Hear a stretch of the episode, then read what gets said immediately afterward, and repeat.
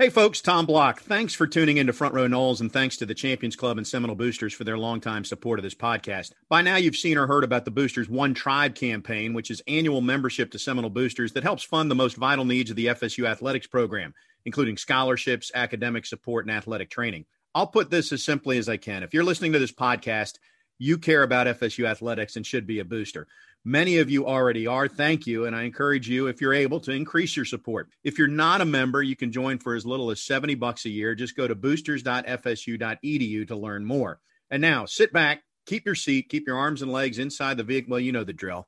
Enjoy the show. Here's Front Row Noles. Broadcasting live from the Prime Meridian Bank studios in the capital city of Tallahassee. This is Front Row Noles with Tom Block and Keith Jones. Front Row Noles is brought to you by Cornerstone Tool and Fastener. Online at ctf.nu. Now, here's Tom and Keith.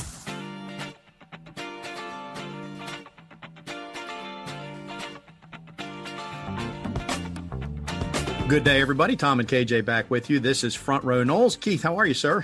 I am doing well. I'm doing well, and I am enjoying the weather. After a little bit of cold, it finally feels a little bit like spring, at least in Tallahassee. The best six weeks in Tallahassee are these three weeks in March and the three weeks like, I don't know, October 20th to somewhere late October, early November. I, I would agree. I would concur. I, I think it's called San Diego. It's just the view is a little bit different. anyway, spring has sprung, uh, maybe not according to the calendar, but according to football's calendar because spring practice is underway. And uh, Coach Norvell and Coach Dillingham and a few players met the media after the first practice. Takeaways one practice in, Keith, and, and we will have a chance to, to view practice as spring spring football moves forward. Well, I, I, think just the fact that they can get started uh, is a is a hurdle that they've overcome. Um, I read somewhere where uh, another university, maybe Ohio State, has had to suspend uh, and, and, shut everything down for a week uh, because of a little bit of a slight uptick in testing. Uh, fortunately, and hopefully it continues, FSU doesn't have to do that. And I think the kids, you know, as much as former players will tell you we don't really enjoy spring practice because it's it's, it's a really a grind. With everything that's been going on, I think uh, the mindset's probably they're just happy to be able to get out there and, and run around and be with their teammates. I had three takeaways from listening to the conversation with the media yesterday, and there were more, and we'll get them with Bob. One, and this is no surprise, but Kenny Dillingham said the quarterback battle will go all the way up until the week of the season, you know, just before the opener. I mean, barring that you're returning Tom Brady or the reigning Heisman winner, that's always going to be the answer in spring. I mean, if you have an entrenched starter, maybe not, but if you don't, they're always going to play it out through the fall. Two, Jordan Travis talked about the family atmosphere and it was kind of lumped into an answer about general buy-in and commitment and he basically said this is the best he's experienced in college period which includes Louisville and obviously his time at FSU and then three, and this one's hard to process until you stop and think about it, but most of these players have not had the same coaching staff or position coach in for back-to-back years really in their careers a lot of them or the yep, same system yep. and and that was talked about so that was that's kind of three high level takeaways from the first media session that i gleaned you know if you if you take a look back at what coach norvell and his staff had to overcome last year just begin because of the first year because of the pandemic you know, trying and you don't like talking about this, but trying to find out who's with you and who's not, and those that are not, you know, finding the uh, correct way to either get them on board or get them out of the system.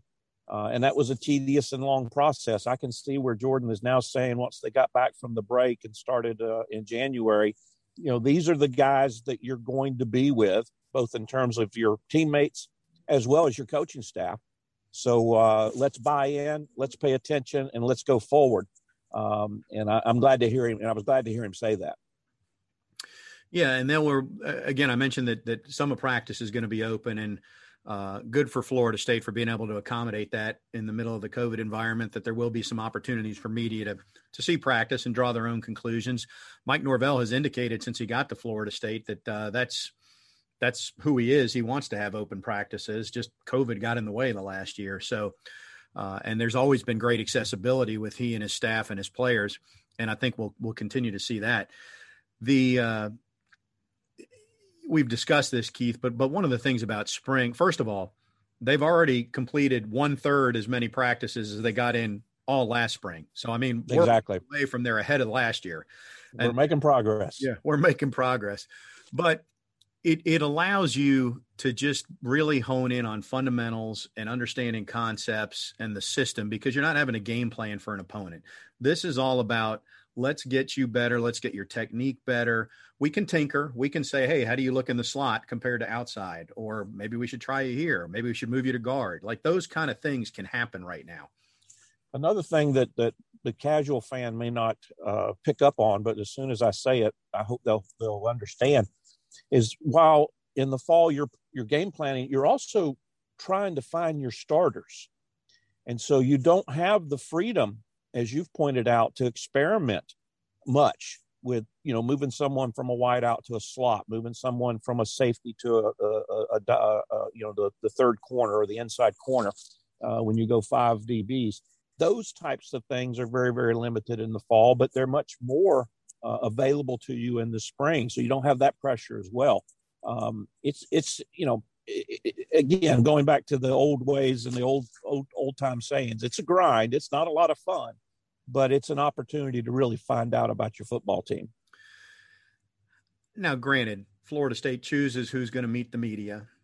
Not everybody on the roster might be uh, of the same mindset but it appears to me, and and I'm not the guy that's going to put on the pads and go out there.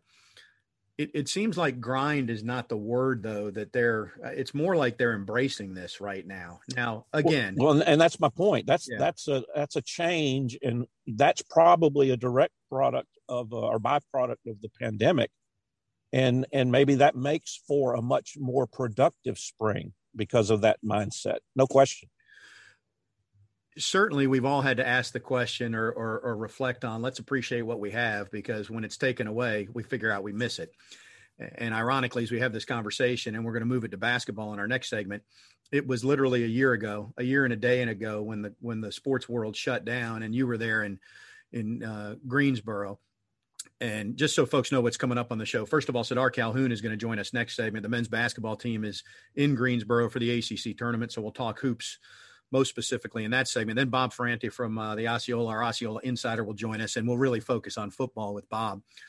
But but Keith, just as a as a segue here, I mean, you were there a year ago. It still seems surreal in some respects. It feels like yesterday. In other respects, it feels like a decade ago. Um, but but we did, you know, we know what it was like to not have a conference tournament and an NCAA tournament, and now the thought of being able to play them, I think we're all excited about that.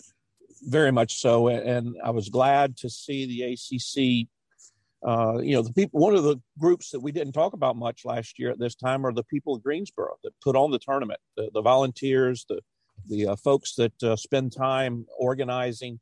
And I was glad to see that the ACC was able to, you know, kind of push everything back a year and go back to Greensboro. And I know some of the ACC uh, teams have not been able to play in, in a coliseum or a, an arena or a center with with fans in. So you've got some of the ACC teams that are playing in front of a crowd for the first time. Again, a reduced crowd, not a lot of folks there, but you know, there's just a lot of positive things coming out of that. Now, Florida State has to play well. Uh, they're still reeling from that loss to Notre Dame, and we'll talk more about that. But um, it's a great opportunity, and I agree with you. Whether it's spring practice or basketball, or, or the spring uh, games, you know, with meet and the baseball team and tennis and I mean, it's just good to be back competing and being able to do it in a semi routine kind of way. So I'm going to tell you the good and the bad here, Keith.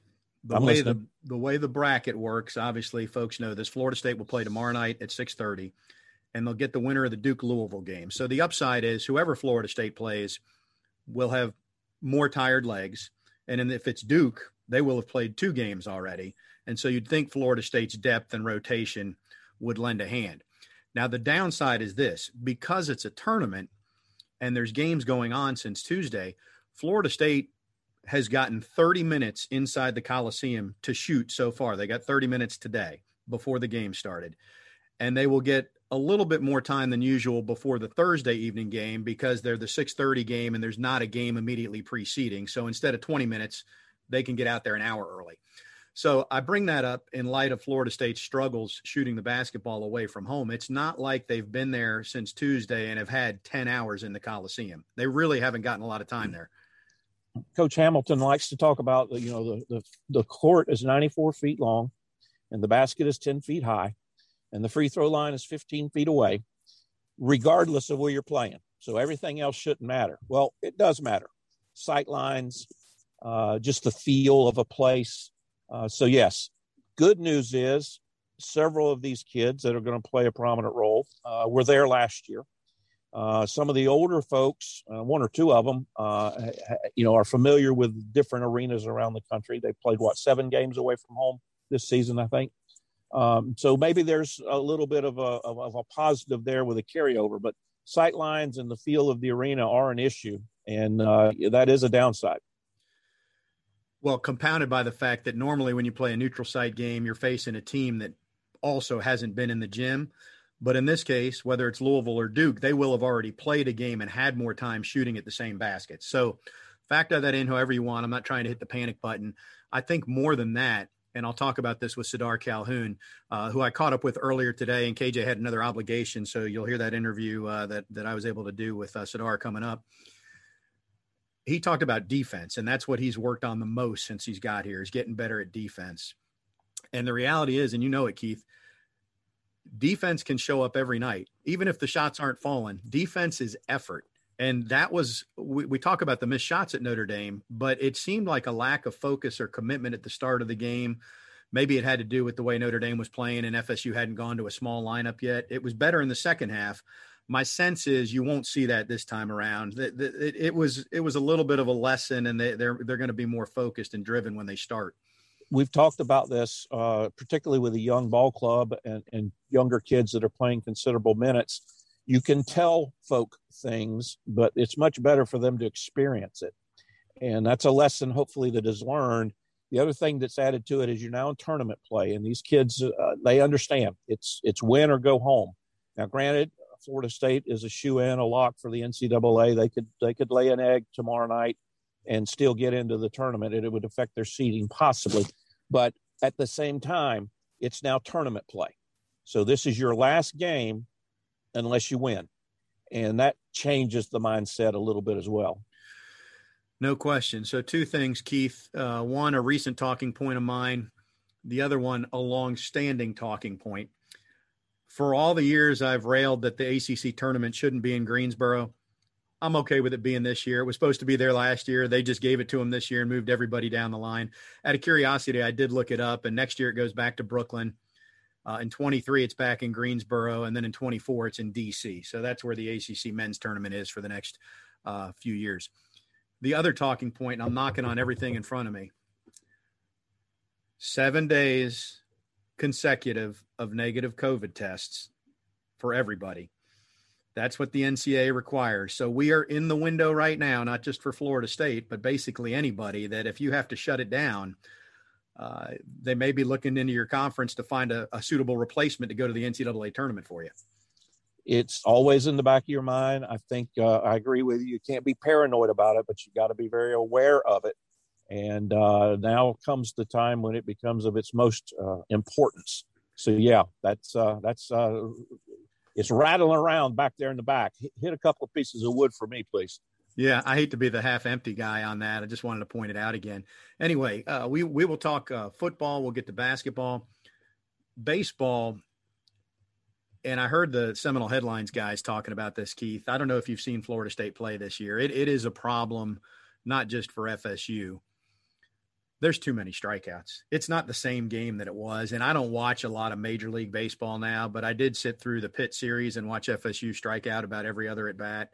And Pitt struck out about every other at bat, too. It's a different game right now. And I, I do agree with what Jeff and I and Corey were talking about. You're going to have to find some solutions because if this is the product, it's not a way to grow the game. You know, you and I were talking off air uh, about how the women's game, softball, has changed and they used to be very very uh, low scoring used to be very quick games they've improved their hitting and now you do get into to situations where you know you can have an eight six final versus two to one I don't know what the solution is because if you're striking out, you're not making contact. So we can't talk about the ball or the composition of the bat, that type of thing. I just wonder if the game hasn't, you know, evolved and gone up and down like we've seen happen with football, uh, where these young kids in high school are learning to pitch better, and by the time they get to college, uh, they're ahead of the batters, way ahead of the batters. And uh, I don't know what that solution is. Well, that's definitely part of it. Plus, a lot of guys came back for another year because the draft was limited, so you got more seasoned pitchers. I don't know. It's almost, uh, and this would be not. It wouldn't start at the college level. It's almost at the major league level, and the way the NFL protects quarterbacks and offenses, and you know the the infractions are skewed, you know, in favor of the offense or against the defense. And you hate that as a former defensive guy. Uh, it's almost like you have to consider some tweaks there to to get the game a little more offensive instead of being offensive, is which is what it feels like right now when you try to watch it. Anyway, I don't want to dive deep on baseball. We're three series in. Typically, when the weather warms up, Florida State's bats get going a little bit more. So so we'll see how that plays out. But that's what it looks like a few weeks in. Let's do this, Keith. Let's take a break. We'll come back. Uh, I'll have this uh, conversation with Sardaar Calhoun, who we've all seen. Uh, anything uh, before we go to break, Keith? What what's impressed you about watching Sardaar this year? Attitude he works hard, and and as uh, you alluded, um, he knows he needed to work on his defense, so he's done that. Uh, by all accounts, he is a true team player, and I applaud him for that because sometimes, whether you're a highly ranked kid or not, you come in and you get a little bit of an attitude, and you're used to being the the show and being the offensive guy, and you're asked to do things that you're not normally tasked with doing. It could create an attitude problem, but that apparently has not even been a thought process with him. Not at all, not at all. And we will talk about that uh, in that interview coming up. Again, I, I, recorded that earlier today. It was based on Florida State's practice schedule. Keith was tied up at the moment, so it'll be uh, Sardaar and uh, Sardaar and me, your yours truly, when we come back. But then after that, it'll be uh, Bob Ferrante, our Osceola insider, as Keith returns. So stay with us on Front Row Noles.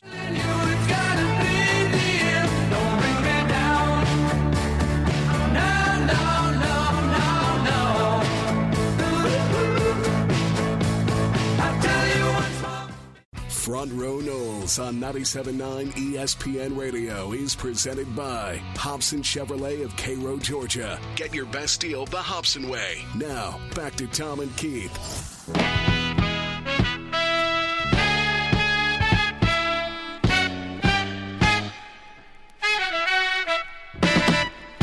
Welcome back to Front Row Noles. Tom Block back with you. Thanks for tuning in as always. We come your way each and every Wednesday night at 6 o'clock. ACC Tournament Week. Hard to believe it was a year ago at this time when the sports world began to shut down. Florida State literally on the court in Greensboro and then couldn't play their game against Clemson. Well, they're going to get a chance to get back at it tomorrow against the winner of a game starting momentarily, the Duke Louisville game. And uh, right now we're pleased to be joined by Sardaar Calhoun, who obviously is with the team and, and in Greensboro. How are you, Sardaar? I'm doing good, sir. Um, I'm glad to be on here. Let's go, Noles Nation. hey, uh, well, let's start. The, you know, let's let's go bigger picture first, and then we'll focus on the on the opportunities that that await this team. Uh, you say Nole Nation. How's this experience been for you? Your whole first year at Florida State.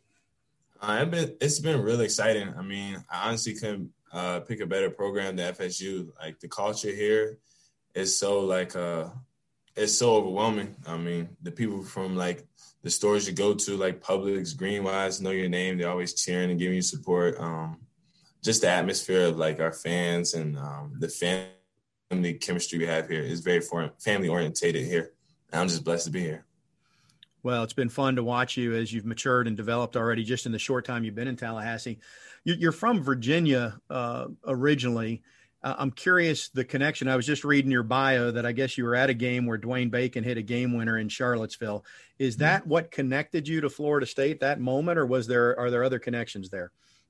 Uh, that really like I never heard of Florida State because I was kind of younger at the time, and I didn't know much schools in the Florida area. But when they came to play, uh, when they came down to uh, play UVA, I was just like uh, mind blown. I was kind of speechless watching them play. They're all over the place. They're pretty loud and I could hear them from my seats, and my seats weren't courtside seats. I was kind of in the rafters a little bit, and I could just hear them screaming for each other. And they just won a big game in the John Paul Arena. That's a hard place to win at. So, two things there. You're saying you know, from a distance standpoint, really removed from the court, you could tell just watching them play. You could see a family atmosphere that was different than maybe when you watch other teams play. Oh, one hundred percent, one hundred percent. Now, the rest of that story, did did Dennis Gates? You had conversation with Dennis Gates yeah. at that game, so so share that, and then we'll talk a little bit about the success he's having. But but how did that go? And is is, is that when I, I, I, guess an offer didn't come at that point, but that started yeah. a relationship. Um, know me know I'm like an outgoing person, so like me and my teammates kind of walked down after the game, and uh, we also had an old teammate who played for UVA, Mamadi Diakite, and we were waiting for Mamadi and stuff. You know me, me being Sardaar, I decided to talk to Coach Gates, and uh, I was being funny at the time. I was like, "Hey, I can be the next Dwayne Bacon," jokingly. And then he was like, "What's your name, young fella?" And I said, uh, "Sardaar Calhoun, sir." And he was like, "I remember the name Calhoun." And um, a couple years later go by, we reunite, and he offered me a scholarship. Did you accept on the spot? Uh, it two months. He offered me in July. Uh, then August, September, I committed. This this isn't uh, you know Cleveland State Viking uh, front row Cleveland State, but as in light of you mentioned Dennis Gates, he's been there two years. I'm sure you're aware on the college basketball scene that they punched their ticket last night. That's pretty remarkable what he's done there, isn't it? that, that is dope, Coach Gates. I'm really proud of him. Yeah, everybody is to see that success. All right, well, let's bring it back to to you and Florida State. So, growing up in Virginia, I mean, I hear these stories about people who grow up in North Carolina, and uh, you know, the Friday, the quarterfinal Friday, and this maybe predates you a little bit, but basically in school, they weren't teaching school; they were watching the ACC tournament. How big a deal was the ACC tournament where you grew up, and and for you to get a chance to to play in it tomorrow? How big a deal is that? Uh, it's really exciting. It's kind of overwhelming now that you kind of mentioned it because, like, um, during this time period, some teachers will put on the game on the, the big screens, like you said, and just to uh, be a hometown kid and see some of the kids that went to my uh, elementary school get to see me play. I mean, obviously they won't because of coronavirus stuff's at home and stuff, but to see them still watch me play with the Seminoles, that's really exciting. It means a lot as we talk, we don't know who Florida State will play tomorrow. Uh, the winner of a, a, game that's about to tip off here or is just underway between Duke and Louisville. Uh, but but that aside, because I know there's going to be a scouting report ready to go, whichever way that goes. What things have you guys worked on this week leading up in light of a tough loss to end the regular season? And obviously, there's always room for improvement. So, what has the focus been since Saturday to this moment? Uh, the main focus is like you know we're really skilled. We have talented players, but you know the teams who come out of this thing alive and on top are the most connected teams, and we're already connected. But you can always make um, more room for growth in those areas, like um, spending time with other teammates that you don't always spend time with, shoot with other teammates. We're just trying to build that bond, unbreakable bond. So, like, say for example, if we get adversity tomorrow, we're going to bounce back and we're just going to we're going to come out victorious because we're going to be the most well connected team out there. How much does not getting the win last game out and getting the regular season title? How much does that sting? Has that been a, a, a talking point this week, or is it just literally turn the page and let's get better? Uh, it stung uh, that day. Uh, watch film. It that's probably the hardest thing is watching film of yourself and watching your mistakes but that's the biggest growth you can do. You know, when you watch your own mistakes and you own up to it and and uh, observe it and learn from it, that's the best thing. And I feel like um, uh, Thursday night is going to be like a turning point for us where we get better because every time uh, we lose and the next day, next game that comes up, we do really good. And I feel like this is one of those games where it's going to be a statement game. We're talking with Sardaar Calhoun, his first year at Florida State uh, playing about 15 minutes per game and, and shooting 43% from the three point line. You know, a lot's talked about when, when people discuss Florida State and the way Coach Ham uses his bench. So I'll ask you, and I don't have your numbers from junior college in front of me, but I'm sure you were a star and had the green light whenever you wanted, played a lot of minutes, scored a lot more points you know now you're in a role where your your energy you're a spark you hit you can hit i mean you hit the biggest shot against virginia ironically in that game at the tucker center when it was getting close.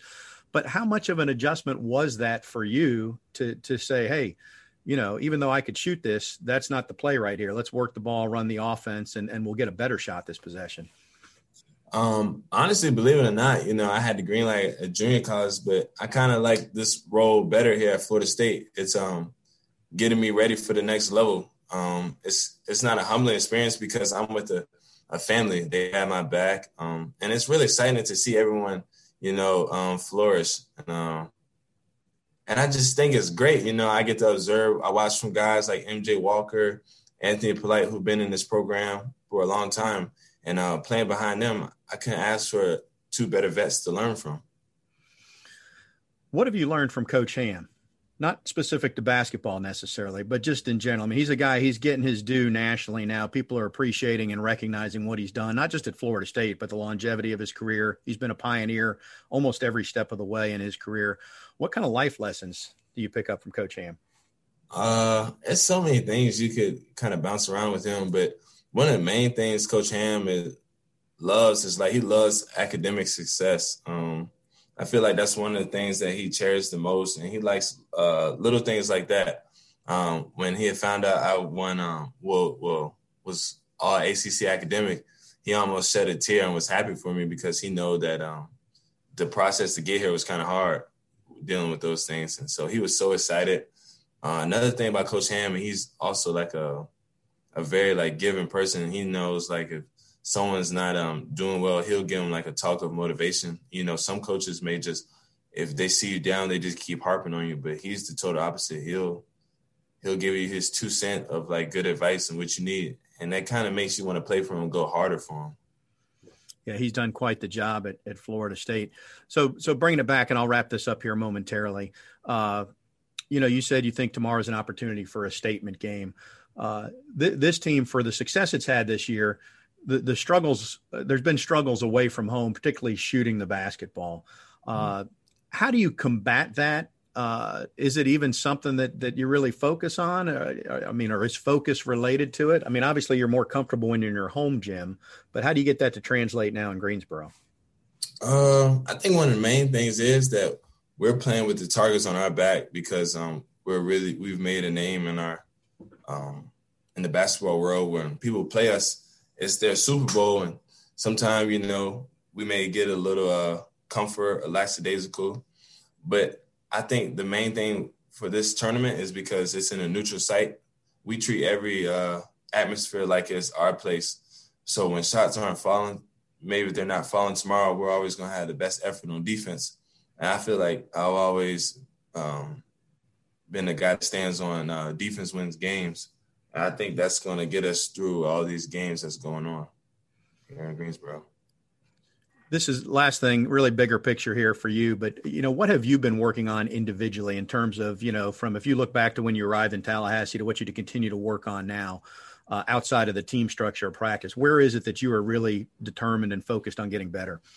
Uh, I would have to say like guarding those smaller, quick guards. Um, you know, I'm a guy, I'm a big guy like myself and I, I love defense. Um, if you ever watch me play, when I guard the ball, I kind of give like a hundred percent effort, and that's just one thing I'm gonna just stick to. You know, um, not going to try to be uh, the Allen Iverson out there crossing everybody up. That's not my role, and I just feel like I'm just keep harping on defense for my team here. Well, in the defense, even when the shots aren't falling, if you bring it on the defensive end, you know you can make up for that. Sardaar Calhoun, congratulations on your on your first year at Florida State. Have fun this weekend playing in the ACC tournament. I appreciate you, Mr. Block. Mr. Block, man, how old am I? He joined us via the Earl Bacon Agency hotline, the Earl Bacon Agency, ensuring your future together. We'll step aside, come back with more front row Noles right after this.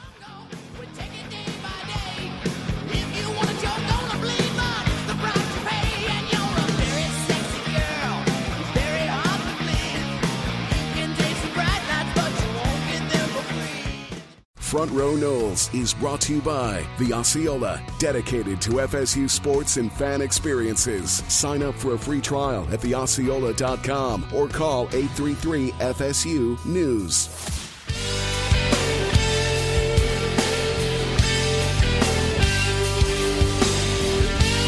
Welcome back to Front Row Noles. Time to reopen the Earl Bacon Agency hotline, the Earl Bacon Agency ensuring your future together.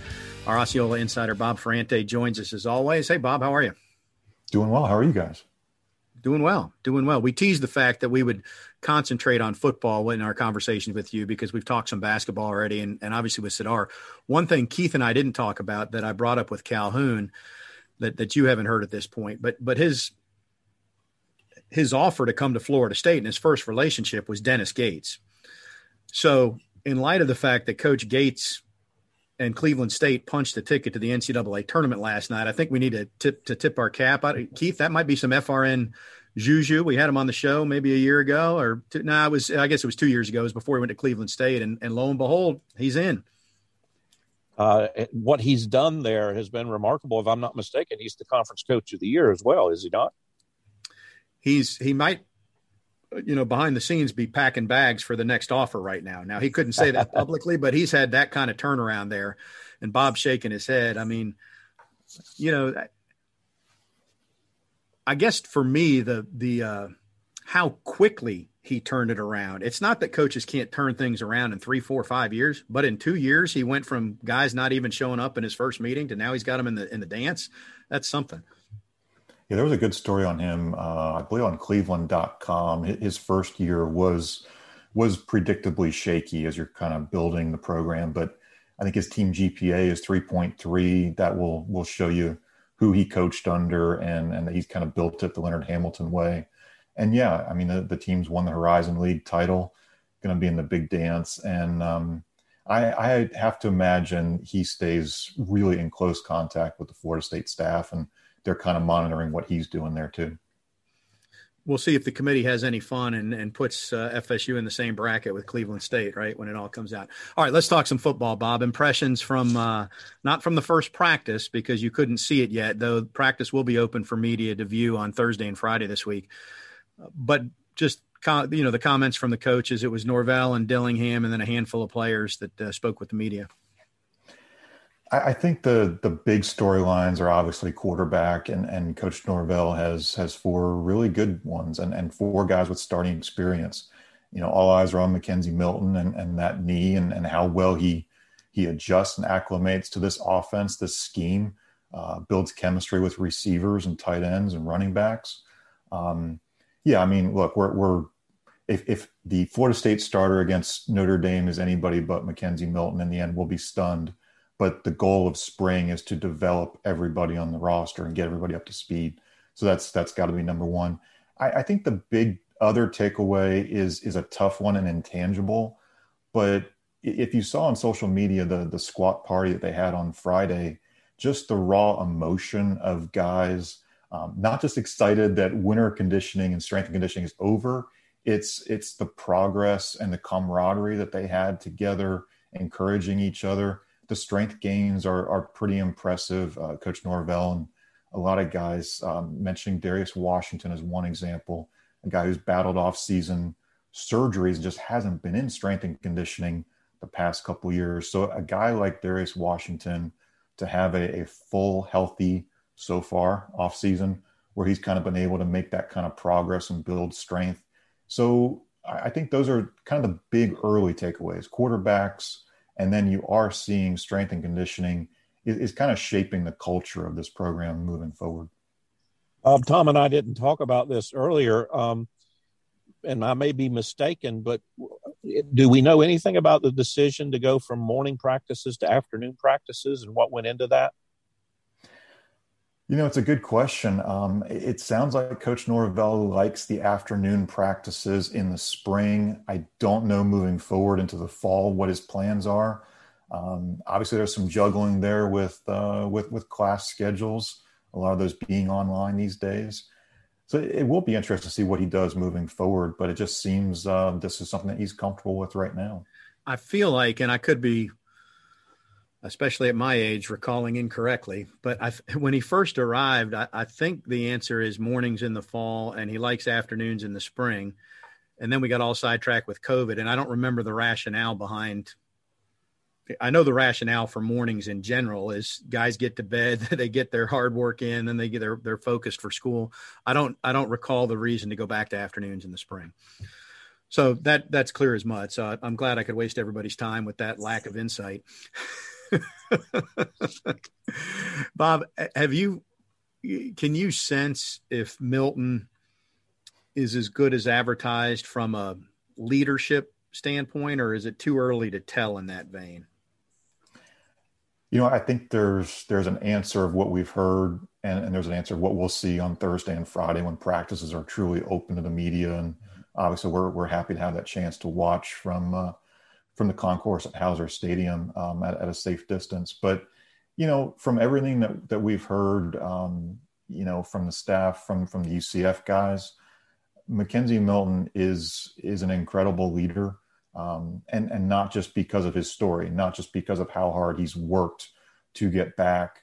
Um, I, I, think I think that alone will will bring guys to the table and, and say, wow, you know, this this guy fights because he loves football. He wants to be around football players. Um, you know, we've we've talked to people who say, yes, he wants to go to the NFL, but he wants to be a coach one day. And I think that's also remarkable in that you see those leadership qualities as a player, but now he's he's gotten to see um, you know the Scott Frost qualities, the Josh Heupel qualities, now the the Mike Norvell qualities with with the coaching staff. So I think it's it's totally legitimate. It's not something that that you can fake. What what he's doing is just remarkable. So if if he can do this and just just bring elevate the the quality of play, the learning, just share some stories about you know what to do pre-snap with quarterbacks. I think that's going to go a long way, you know, for these younger quarterbacks down the road. Any all the outward appearance is that quarterback room is very tight, even though there's four of them in there that have starting experience. Can that hold? Can that continue? I mean, that would be a remarkable testament to those guys as well, wouldn't it? It, it would be, and I think there's there's two ways to look at it. So I, I guess I'll straddle the fence on on this this one. I, I think the best argument is you know look at the middle of the Jimbo years where you had guys like Clint Trickett, uh, John Franklin, Jacob Coker, all transferred just because of playing time. There was a guy in front of them. It, it just it made sense for them. Um, now, if you push it forward, you've got two other factors in play. Um, one is 2020 was a free year for everybody. It doesn't count. So basically, Tate and Chubba are freshmen all over again. Um, the transfer rule is going to go through in April. We think everybody's saying it's going to happen right around the NCAA tournament, Final Four time. Um, that will potentially open up the door for the freedom to truly transfer. I don't know if any of these guys really want to transfer. I, I, just think it's it's a question of how impatient are you and how ready do you think you are for playing time.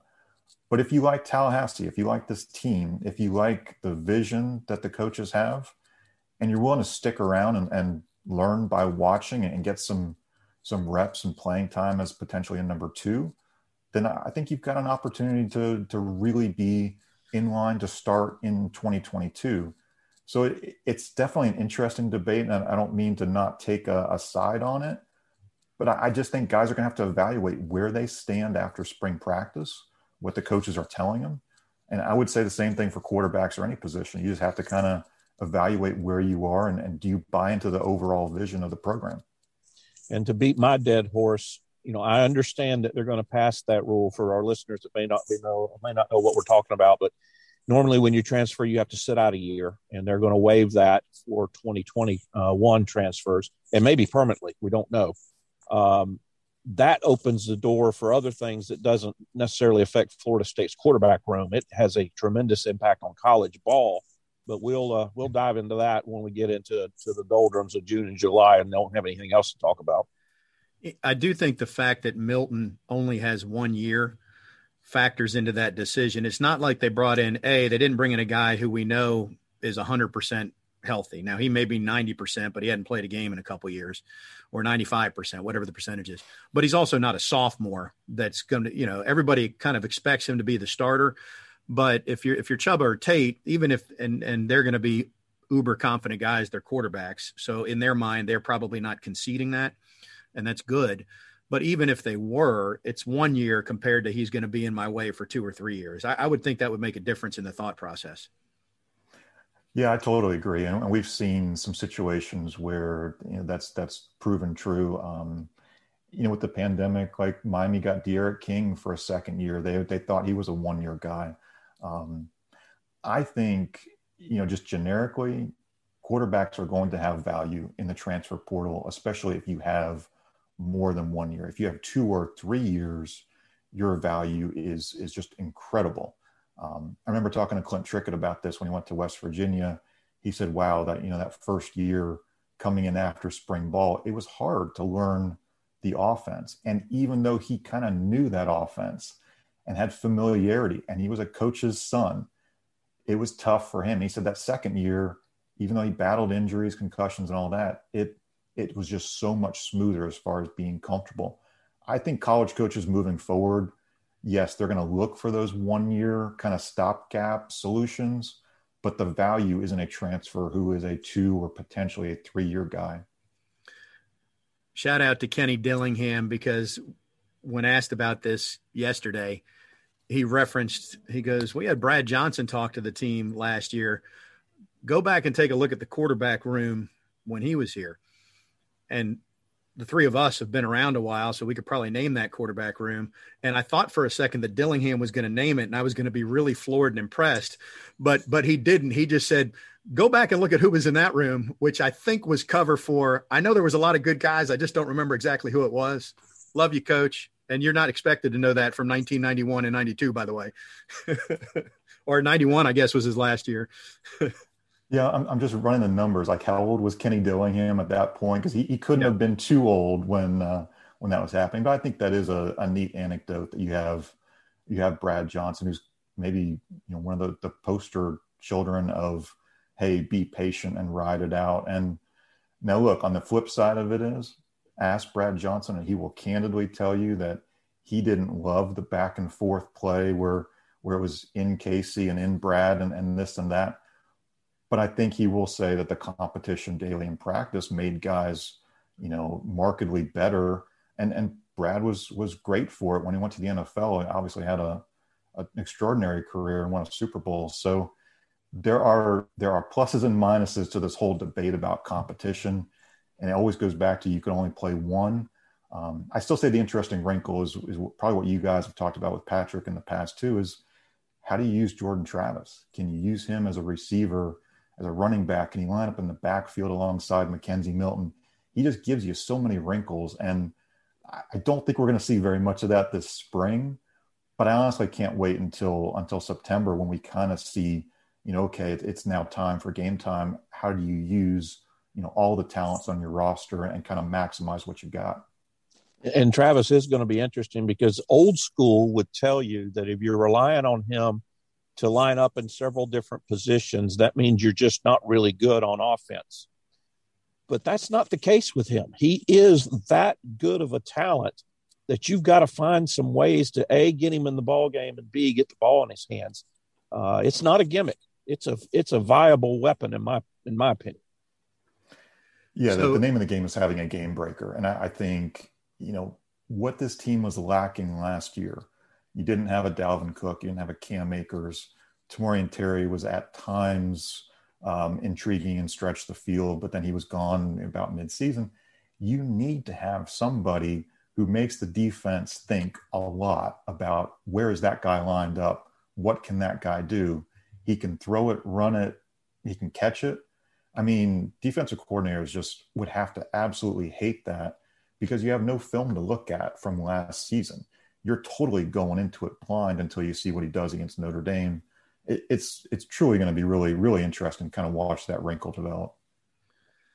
Let, us go to the other side of the ball because Amari Gainer is one of the guys that that met the media yesterday, and I think partially because of athleticism, partially because he's a legacy and his dad played at FSU, partially because he's a hometown kid. Everybody's waiting for him to to break out, and now he's going to play, you know, inside instead of outside. What what do you think the the future is? I guess the, what I'm saying is there's a feeling that he's still untapped potential. I don't know if that's fair, but what do you think the future holds for him? I, I thought last year he and Asante Samuel were the two most consistent defensive players in my view, and, and Asante did a great job against you know the the top receiver. Um, Amari, yeah, I think we we've kind of seen that versatility you can argue is he an outside guy, is an inside guy? Should you line him up uh, on the line of scrimmage in a, in a pass rush type of situation just to get a little bit more pressure on the quarterback? I mean, we all know Florida State absolutely has to has to put more pressure on the quarterback. I, I can't confidently say Amari is an inside guy or an outside guy. but it would lead me to believe if he's added weight to get to 230, that kind of tells you they're looking at him potentially as a more of an inside type of linebacker.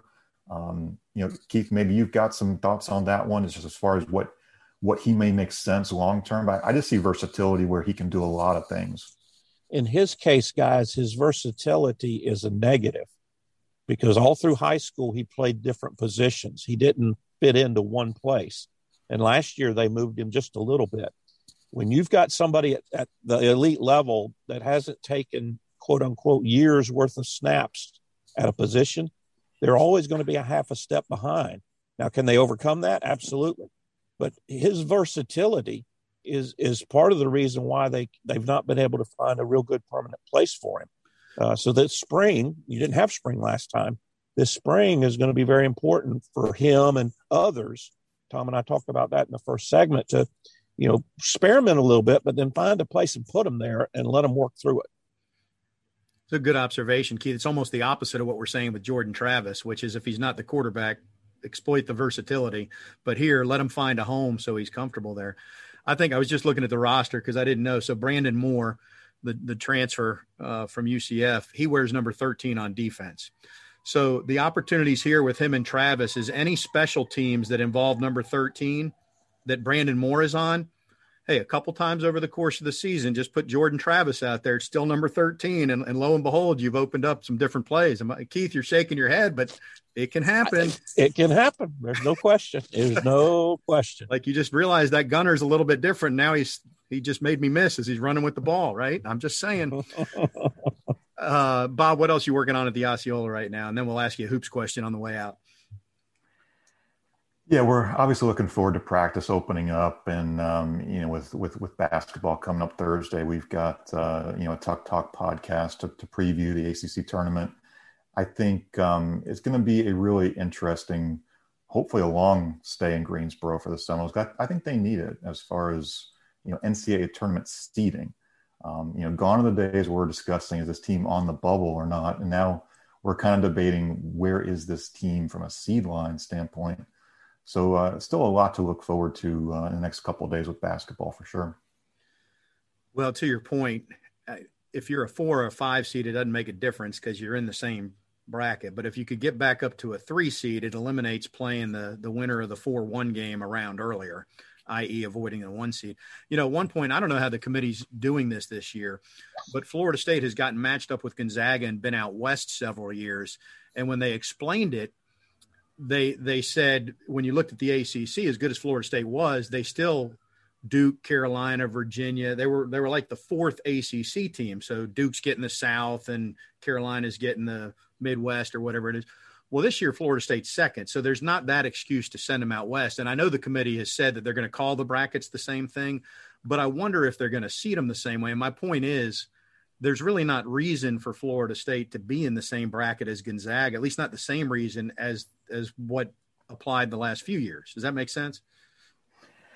Yeah, I think if anything, you want to avoid Gonzaga at all costs, and I, I've always wondered, you know, how much does a selection committee truly weigh the ACC tournament and other postseason tournaments as far as seeding? But I, I think I think they should. I really do think that they should because if you're going to look at a team's body of work and how they finish a season, then then that's really important. And in Florida State's case, how do you weigh their finish? You know, do you weigh their last two road losses, for example? Do you weigh how they've looked because their their numbers, frankly, on the road this year have, have just not been good. I mean, their three point shooting is in the twenties in their road losses. If you look at it, their the rebounding margin has been significant.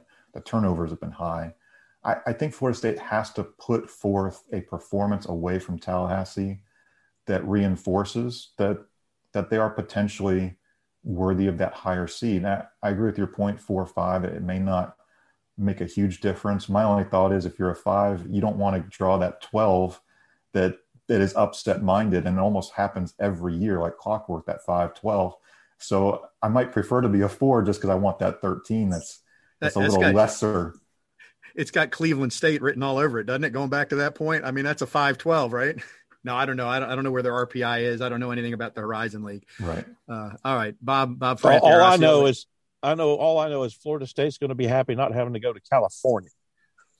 Yes, because as a, as you mentioned, they've been stuck out there far too many times. Our Osceola insider Bob Ferrante. We'll take a break, come back, and wrap up Front Row Noles right after this.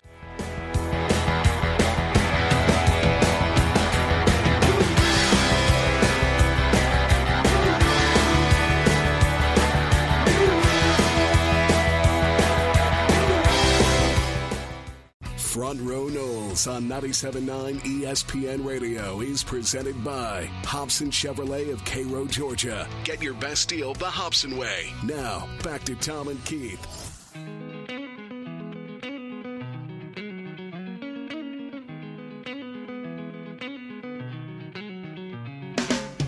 A few minutes until we finish up. Keith and Tom back with you. Thanks to Bob. Thanks you to uh, Sardaar Calhoun. That facilitated by uh, the legendary Chuck Walsh. Florida State basketball SID. Thanks, Chuck, as always. Uh, Keith, as we bring it back to hoops, your thoughts on uh, whether it's Duke or Louisville, that game, you know, first half right now. Who do you think it's going to be? How do you think Florida State fares? Well, I'm with you. I, I think I would prefer Duke. And, and boy, how many years did it take us to get to the point where we'd say something like that? But for two reasons. Number one, uh, they will have been playing their third game in three days. Uh, and secondly, uh, forgive me if I'm wrong, I don't have the schedule dead in front of me, but I don't believe Florida State has played Duke. And as you've mentioned, they've had success against Louisville. And while it's still the Louisville Cardinal, you know, subconsciously, maybe your uh, intention and your focus will be a little better if you're playing somebody you haven't played this year and somebody with Duke in front of the jerseys that you haven't beaten regularly, like you have Louisville. So well, I, I, I would prefer Duke personally. Yeah, yeah, that's where I am, and I, I would say this: uh, even uh, just as the team, without even trying, when you pick up the Greensboro paper or you look at the news or you hear somebody in a restaurant, the conversation is all going to be about, "Oh, Duke's making a run; they've won two in a row." So it will dial you back in. If it's Louisville, the locals aren't going to be having that conversation in Greensboro. So I agree. That's that's who I'd rather see on it. Um, I don't think there's anything much we need that we haven't hit yet, Keith. I, I, I might have texted you this week about it, you know, in light of the Notre Dame loss, which the team thing was the big deal. Um, un, untalked about really is the fact that Leonard had just signed an incentive laden contract and he lost a lot of money by not winning the regular season and uh, by not winning ACC Coach of the Year, which he probably would have won. He missed it by two votes had they beaten Notre Dame. And oh, by the way, if there, there's a clause in there for a top four seed at the NCAA, not that that's what the motivation is for Coach Ham. And, and, I would have never noticed had the contract details not come out last week, but that's the way the cookie crumbles. uh, I was thinking after you and I exchanged those texts, you know, uh, we don't need to get into the actual dollar amounts, but uh, if Leonard had and or someone on his staff had known and been able to figure out, is it illegal to bribe a sports writer to vote for a coach of the year if you only needed two? oh, speaking of the balloting, I saw the usual grumbling, and I'm usually on this train too, that Florida State didn't get a first team All ACC player. I think we just have to accept the fact, and you and I have voted over the years. I stopped doing it, frankly, because the way I ended up voting was what's being panned right now by Florida State fans. I saw Florida State play. I didn't see the other teams play. So it comes down, and I'm more for football than basketball, but it comes down to okay, who should be the first team all conference tight end? And so what do you do? You look at the stats for every tight end in the league and you say, this guy's got the most catches, yards, and touchdowns. Boom, he's it. What does that leave out? Well, the fact that the best blocker in the league is actually this tight end. And and this is the way, save for maybe the the very few media who cover the entire conference at the top, that's the way league balloting goes. And Florida State, the way it distributes its minutes, unless somebody in their 22 minutes is going to score 20 points a game, is not going to get the first first team All ACC pick. The Leonard Hamilton methodology is the biggest thing that prohibits Florida State players from getting individual accolades.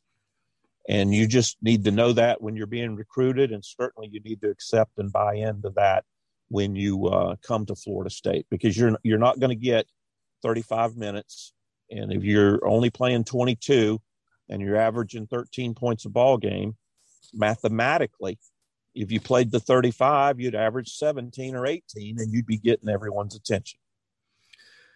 Conversely, the rest of the league may be upset that Florida State owns the six man of the year award since Leonard won't start some of his best players. He just brings them off the bench every year. So, I mean, we're just going to start calling that the Florida State or the Leonard Hamilton six man of the year award.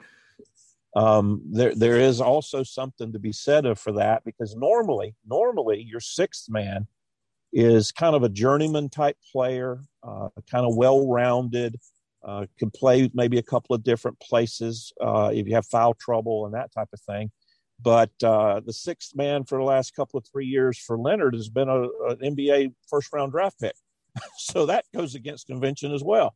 That's what I'm saying. So, uh, and Scottie Barnes got it this year as well as all kinds of accolades. Speaking of that, we'll finish on this. Scottie started the second half against Notre Dame when they went small. Now, RayQuan Evans was out there too. Do you think he will go with what's been the norm and have RayQuan Evans start, or might Scottie start tomorrow night's game? I think he goes with the norm, but I think he goes to Scottie if things are slower in developing than he likes. Leonard's not a big experimenter, particularly in, in when you get into conference or uh, excuse me tournament play, but he also is not slow to pull the trigger if he needs to, if that makes sense. So no, I think you go with uh, who brought you there, but maybe you're a little quicker to go to Scottie if you have to. Does that make sense? It does, and that's kind of where I think it'll land too. All right, hopefully next week we're talking about a great tournament run and improved seeding and a favorable draw in the NCAA tournament. Uh, even if we're not, we'll still be talking about the NCAA tournament. Keith, enjoy the uh, the, the tourney action this week, and I'll catch up next week. We'll catch Thank up. you, Tommy. You too. All right, folks. Thanks for listening. As always, this is Front Row Noles.